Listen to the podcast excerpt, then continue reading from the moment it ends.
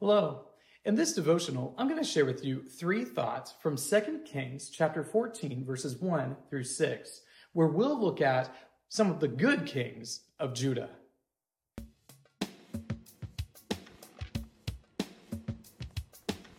Second Kings 14 verses 1 through 6 says, In the second year of Joash, the son of Joahaz, king of Israel, Amaziah, the son of Joash, the king of Judah, began to reign.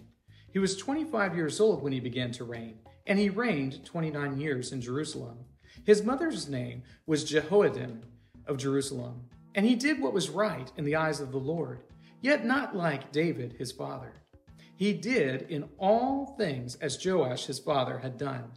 But the high places were not removed. The people still sacrificed and made offerings on the high places. And as soon as the royal power was firmly in his hand, he struck down his servants who had struck down the king, his father. But he did not put to death the children of the murderers, according to what is written in the book of the law of Moses, where the Lord commanded, Fathers shall not be put to death because of their children, nor shall children be put to death because of their fathers, but each one shall die for his own sin. The question of whether or not a king is good or evil is sort of hard to answer. Because there are always areas where a king may do some things that are good and may do some things that are evil. So, depending on your perspective or your take on a particular king, it might be hard to identify whether or not they're good. So, if you think back to the last time we were in Second Kings, we talked about Jehu, and Jehu had done some great things. He had ended Baal worship and he had ended the reign of Ahab and all of his descendants, but he still was a little bit merciless when it came to dealing with Ahab's family, and he did not remove the high places, which allowed Israel, encouraged Israel really, to continue in improper worship. Here are three thoughts from 2 Kings 14, verses 1 through 6, where we'll learn about Amaziah, one of the good kings of Judah. Thought number one Amaziah did right. He did what was right in the eyes of the Lord in the sense that he was much better of a king than many who came before him. He was faithful in ways that his predecessors were not, in encouraging the people of Israel to worship the Lord. Thought number two, but not like David.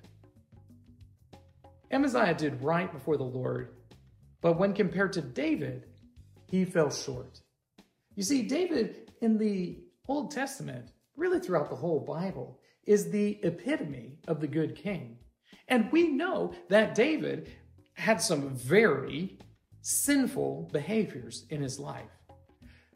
But David is still said to have chased after God's own heart.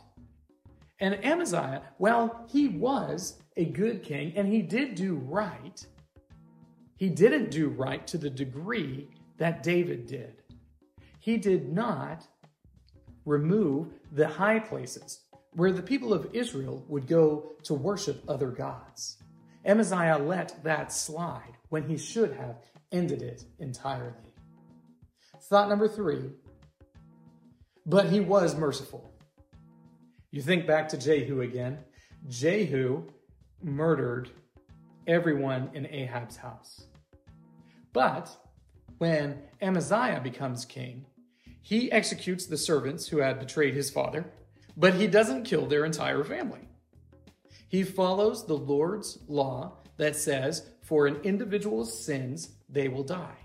But you don't punish the child for the father's sins.